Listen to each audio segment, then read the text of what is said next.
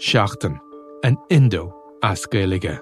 Táim i món iireachta i dhéanamh techt ar a chorp, agus súlagam amachchan seo gur féidir é a chur in uig ceart lena bhaintir féin. Scialtaí fis tuairrmaí.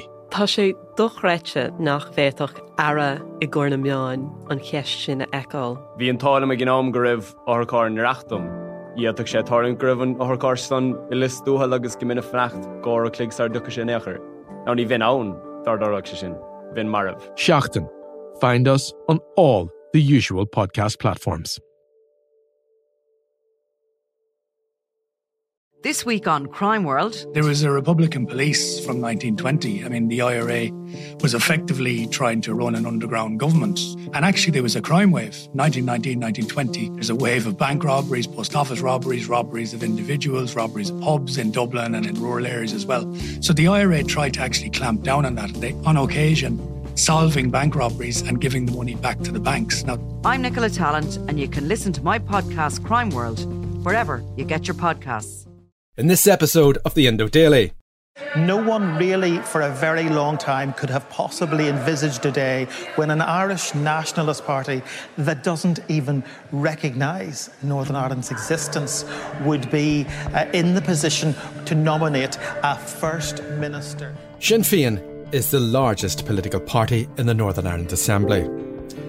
And it's the joint largest party in the Republic's Dáil. Today ushers in a new era, which I believe presents us all with an opportunity to reimagine relationships in this society on the basis of fairness, on the basis of equality, and on the basis of social justice. The polls point to the party becoming even stronger in the years ahead, and to the possibility that it will lead a government. We will not consider coalition with Sinn Féin. Um, oil and water doesn't mix. It's not just about the past, um, it's more about the future. Um, they're a high tax, anti trade, anti jobs party. Um, they're populists, um, they're nationalists uh, of the worst sort, uh, often sectarian. Sinn Féin's history with the IRA, its drive for a united Ireland, and its notoriously rigid internal discipline distinguishes it from all other political parties. But what's it really like behind closed doors? And what would a Dublin government led by Sinn Féin look like? I think they have made a lot of promises that they can't keep. Basically, completely reliant on corporation tax and FDI from huge multinational conglomerates who are there not going to want to overtax because if they overtax, they will leave the republic. So the notion of a 32 county socialist republic is not possible in the way that people think it's going to happen. Journalist Stephen Moore's just written a book on the party addressing those very questions. It's called The Long Game Inside Sinn Féin. And I'm pleased to say Aoife joins me on the line. Writing a book is an arduous task. Uh, Mhm. It takes a lot of time. It's a big commitment. It's a big gamble in many ways because you're spending a lot of time and you're putting everything into this one product in the end. It's not like writing an article for the paper. Why did you do this? I always thought at some point that I would write a book. Um, I didn't know what about. And then throughout my career, um, I kind of, especially living in the Republic, I kind of made um, a bit of a brand out of explaining what would be very complicated aspects of Northern Ireland politics um, in a more accessible way to people who live in the Republic because there is quite a lot of ignorance um, about the North and the Republic. Um, and it's something that has always bothered me. It is something that has made my life quite difficult. um, and it was just something I thought was needed. And the the continual rise of popularity in Sinn Féin then gave rise to more and more ignorance, ignorance about Sinn Féin, where they came from, and the North. And I was already thinking about it when Penguin contacted me and they said that they wanted a book about Sinn Féin. And I thought it was a good idea. And I ventured to write a contemporary, I don't know if it's a history, but a contemporary history about how Sinn Féin, who they are, how they are, where they came from, and how they operate. Um, because I do believe that young people in the South are becoming more Republican. Now, I don't know if it's a chicken or the egg type thing. You know, I don't know if it's because Sinn Féin are popular that Republicanism's get more popular or popular or Republicanism's get more popular, so Sinn Féin's getting more popular.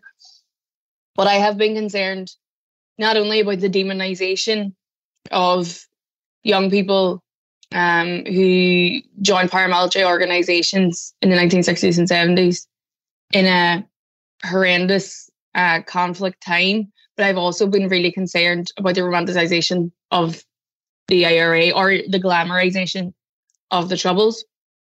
So I haven't set out to villainize anybody in this book or, or anything like that. It's to explain who Sinn Féin are because I think if they're going to run the country, for want of a better word, north and south, there hasn't really been a decent book. And I'm, I'm not saying that um, to malign the other authors, but Sinn Féin are so secretive, it is hard been, to write a decent book about that party um, for a very long time. And I thought now was the time.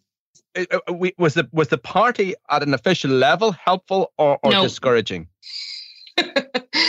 Sinn Féin were um, unhelpful at best, obstructive at worst. They made it very clear from pretty early on they didn't want this book to be written. I was told after numerous emails that I was no longer to contact them. I received a, an email from their solicitor who told me I was no longer to contact the press office, that I was to contact the solicitor.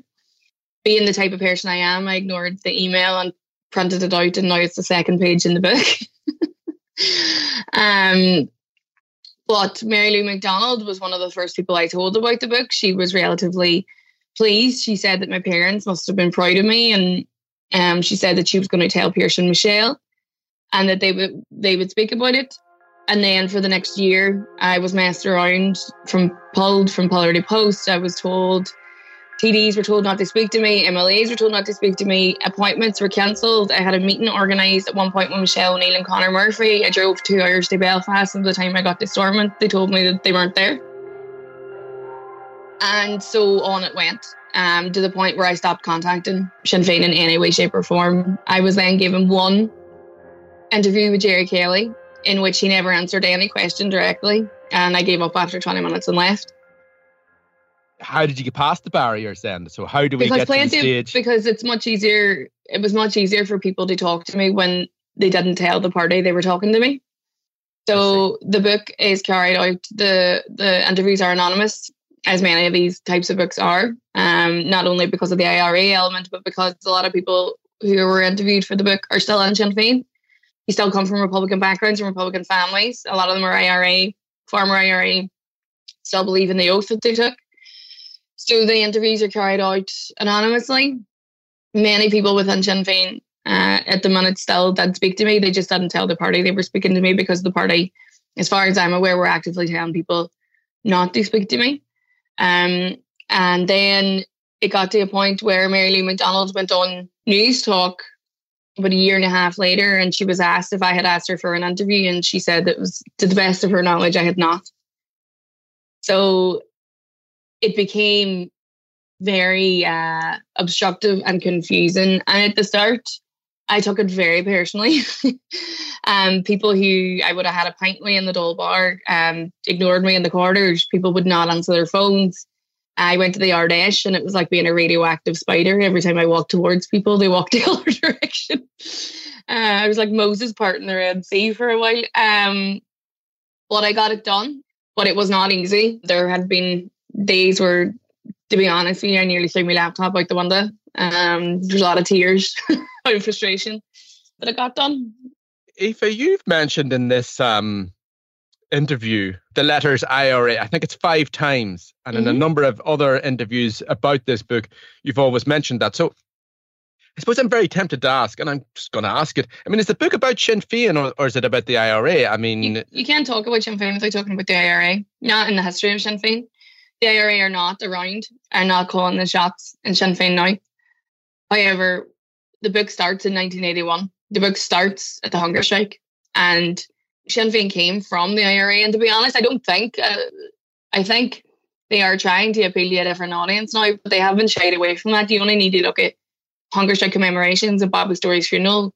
Do you know that they do not shy away from that part of it? They do talking very watery language now about victims and legacy and all that, but you cannot talk about, you know, Sinn Féin, I would say, I think they would agree, but I think Sinn Féin's greatest achievement is the peace process. But the reason there was a peace process is because we needed an IRA ceasefire and we also needed uh, concessions from the British state.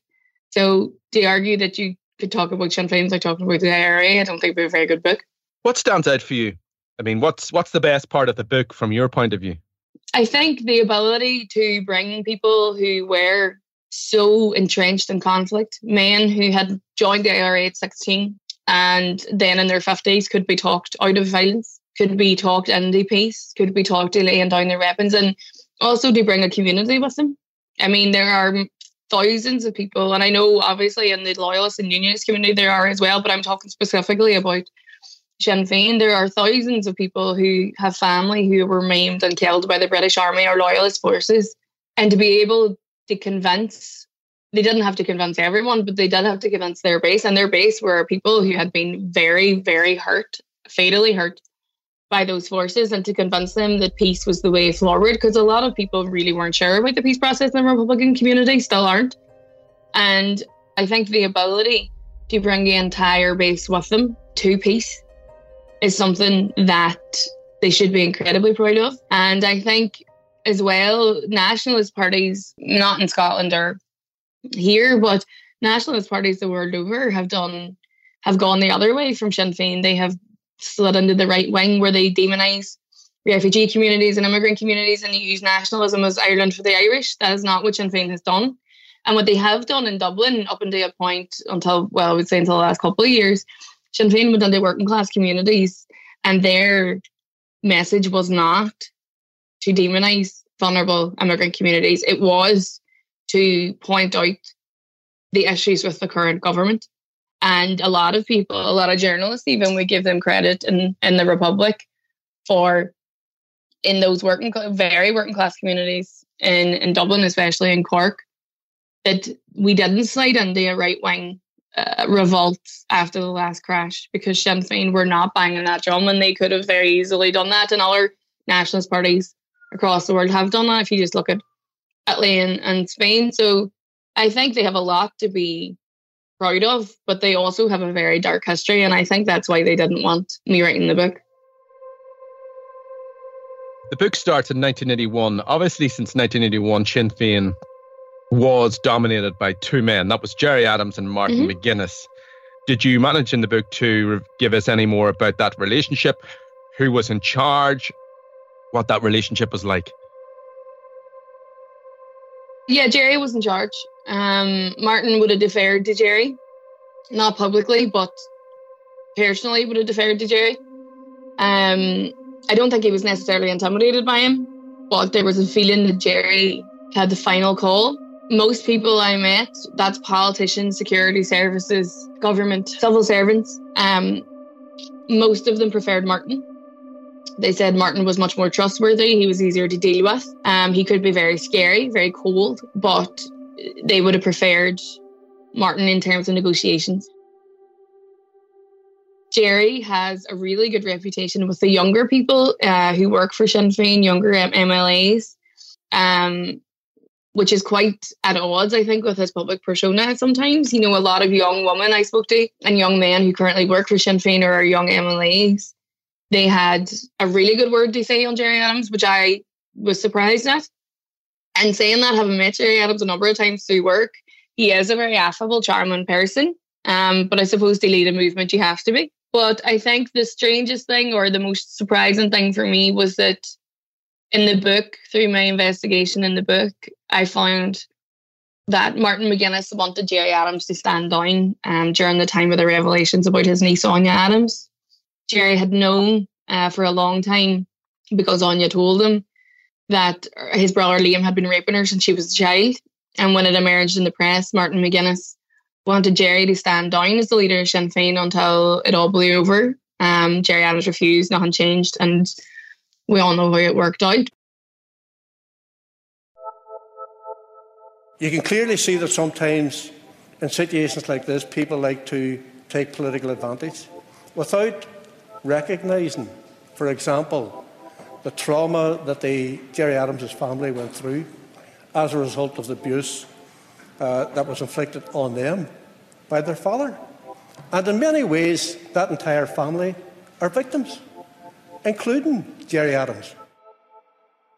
But I thought that was quite a pivotal moment because there are certain things in in all violent movements that you can excuse, uh, it's bombing, you know, the murder and the mayhem. But it did very much appear that the sex abuse, not only with Áine Adams, but with Maria Cahill as well, was something that almost brought Gerry Adams down within his own party because it is not something that the party and the base were willing to excuse. Is there any indication in the book as to why Gerry Adams did not decide in the end to stand aside after the revelations as to as to, as to his brother? Uh, he didn't want to, for starters. Um, Gerry Adams is not a person who can be told what to do. And he said that if he stood down, it would create an impression that there was something to stand down for, that he had in some way acted wrongly. And he insisted that he hadn't, so he refused to stand down. And the meeting in which they tried to oust Gerry Adams never really got off the ground. When Gerry Adams left the scene eventually, he mm-hmm. handed over the reins. Well, I mean, obviously there was a process, but I think if you look back many, many years ago, not many people would have expected Mary Lou McDonald to be the person who would no. uh, who, who would become president of Sinn Féin. You mentioned that you you didn't get an interview specifically with Mary Lou about this book, but you would have spoken to her in the past. Mm-hmm. What's your impression of, of Mary Lou? What's how, how do you think someone of Mary Lou's background managed to become the president of Sinn Féin? Mary Lou is very good with people. Um, she has a very warm personality. She's very charming. She's very like Gerry in that instance. She can adapt her personality to her surroundings. She puts people at ease. And I think whether that's at an IRA commemoration for uh, hunger strikers or volunteers, or it's, you know, in the Shankill Road doing a cross community thing, she can mold her personality into what's needed, and that's consummate politician. And I think that's how she's ended up the leader of Sinn Féin. She's incredibly intelligent and she's very determined. She's an incredible politician. I think that comes across in the book. I think Sinn Féin had gone as far as they could with Gerry Adams and the head, the front of the Republican movement, and he knew that he needed the exact opposite. And who is the exact opposite of, you know, a West Belfast former prisoner with um, a dark history than a middle class, privately educated woman from Rathgar, a mammy wee two kids, and um, Fianna Fáil background. In the end, what's your conclusion in the book? I mean, I'm not, I'm not trying to get the book for free here, but we would. I think, You're getting it for free anyway. that's true. That's true. Say nothing. Uh, but your conclusion, I mean, after spending so much time concentrating on Sinn Féin, mm. I mean, what is your what what's your conclusion about what comes next? I mean, obviously, as we speak, Sinn Féin right high in the polls. Yeah. Um, many journalists, many politicians, many rival politicians to Sinn Féin see that in apocalyptic terms. Hmm.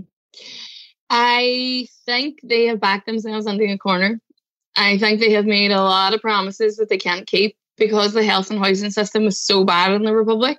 Now, I'm only speaking about the Republic, I'm not speaking about the North, but um, I think as well the fact if you base your campaign on we're the outsiders and you're the elites and that kind of message there that's not going to play once they get into government because then you are the elite this notion that everybody hates us isn't going to fly when you're the Taoiseach. Um, so I think they are very good campaigners and I feel like they offer an alternative it's very easy to offer a lot of alternatives when you're in opposition. And I think they know that. I am not under any illusions that they're stupid about this. The way they are talking about it at the minute is they know they need at least two terms to try and sort out the housing system in the Republic. I think they have cultivated the most impressive front bench in the Dáil. Like if you look at Fine Gael's front bench, probably next, I'd say Sinn Féin, and then next would be Fine Gael's. But if you look at Sinn Féin's front bench compared to Fianna Fáil's, I mean, light years ahead in terms of their policy coverage. You know, people are worried to debate Louise O'Reilly. They're worried to go up and they come out with Pearse Doherty. These are people who are over their portfolio. And I think that's what they'll campaign on is that these are the people, they are not just TDs anymore, they are experts in their portfolio. And it's very good politics. Um, and I think with Mary Lou at the helm, the next elections is theirs if they want it. but there are still huge hangovers from the military organization that they once were. How they operate um, within the party is incredibly strange. How secretive and disciplined. There's a lack of autonomy for the TDs um, in terms of what they can say and what they can't say. You know, I could phone up a Fianna Fáil TD tomorrow and say, I need a line on this. And they would just tell me the answer straight away. If you phone up someone at Sinn Féin, they'll need to come back to you because they'll need to speak to the press office. And it's that sort of discipline. And, and like, I know Féin supporters will be listening to this and say, well, that's just good politics. But that's not how it's going to work in government. The other issue is that if they need to, they always say they can't change a policy unless it goes to Ard Fheis. You can't go to an Ard Fheis every time you need to change a policy in government. Um, and it's not going to be the same as the North because we know that the North and Stormont's a completely different kettle of fish. And they have ran their party, for want of a better term, there are two different parties, North and South. The Southern Party is much more liberal, especially when it comes to things like abortion. They will say that their abortion policy is the same North and South, and it is, but the attitudes are very different. And I think what they're going to have this time, and this is something that the Green Party had in the last elections, was when they become very big, the party becomes a lot of things to a lot of people. It becomes a very broad church. And the bigger they get, they need to decide on what is, first of all, what is collateral damage? What are they willing to give up for government? We've already seen them lose their long held policy of boycotting the special criminal court. That's gone. Something we never thought we would see. So I think there'll be some very disappointed people in the next government if they get in, if they don't sit down now and decide this is what we're willing to compromise on, this is what we're going to uh, promote, because government is very, very hard. And it's not going to be like in the north where you can say, well, it's not just us because it's the DUP and it's SDLP and it's Alliance and blah, blah, blah. You're on your own here. Um, and they won't be able to blame Fianna Fáil or Social Democrats or whoever they end up going anyway because they'll be the biggest party. Might it be those on the left of Sinn Féin who will be um, disappointed? For example, let's Yeah. just give an example. I mean, for many people, especially in the younger wings of Sinn Féin, you know, support for Cuba, it is unlikely Yeah.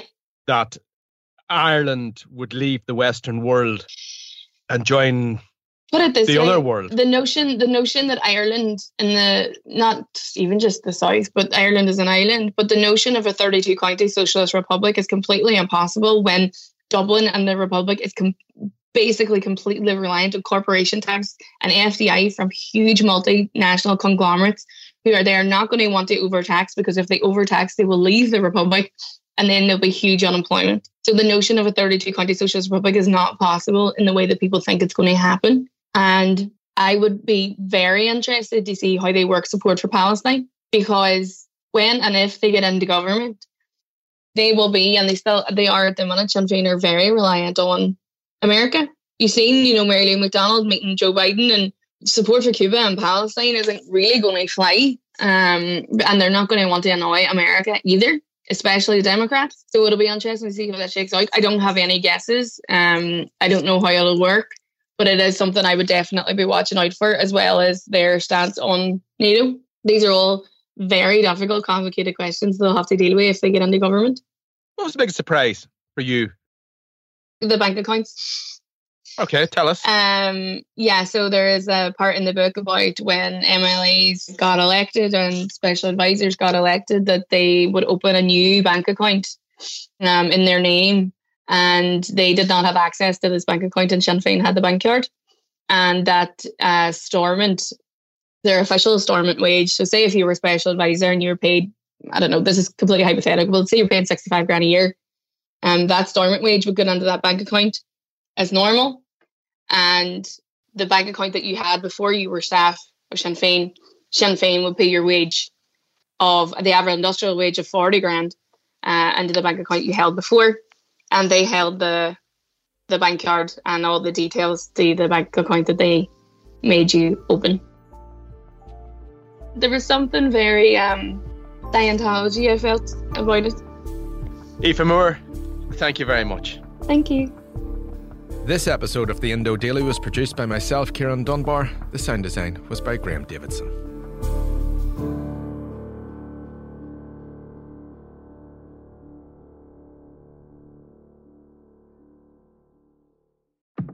Remember, you can stay up to date on the latest news with the Irish Independent WhatsApp channel.